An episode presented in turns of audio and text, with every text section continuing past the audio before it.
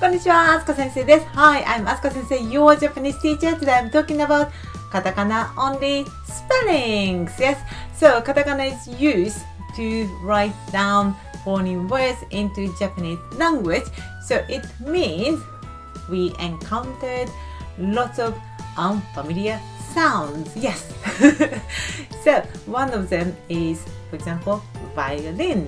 So violin, this v sound, we Japanese language don't have. You know, that's a um, kind of v sound. We have b sound like b in English. So that's why we can write the word violin in violin.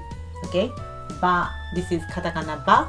This is ba i o the if I the um, alphabet, this is ba ba iolin. But of course, it's not exactly the same as violin. Yes. so we have another spellings to capture this v sound. So that is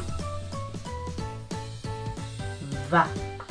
Katakana u and two dots and then small a. Katakana u and two dots.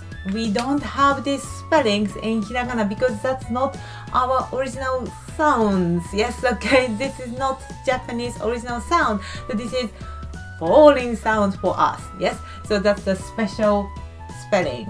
Okay, katakana u and then two dots means v.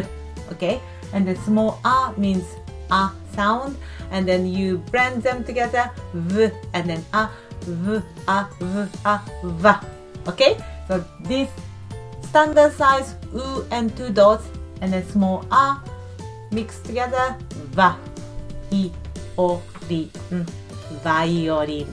Okay, so for this instrument violin we have two spellings the usual Japanese you know letters ba i o using ba maybe um yes half of the spellings we use this one but another half you know we use these special spellings to try to capture va sound violin. Okay we have two spellings and then these kinds of katakana only spellings we have right?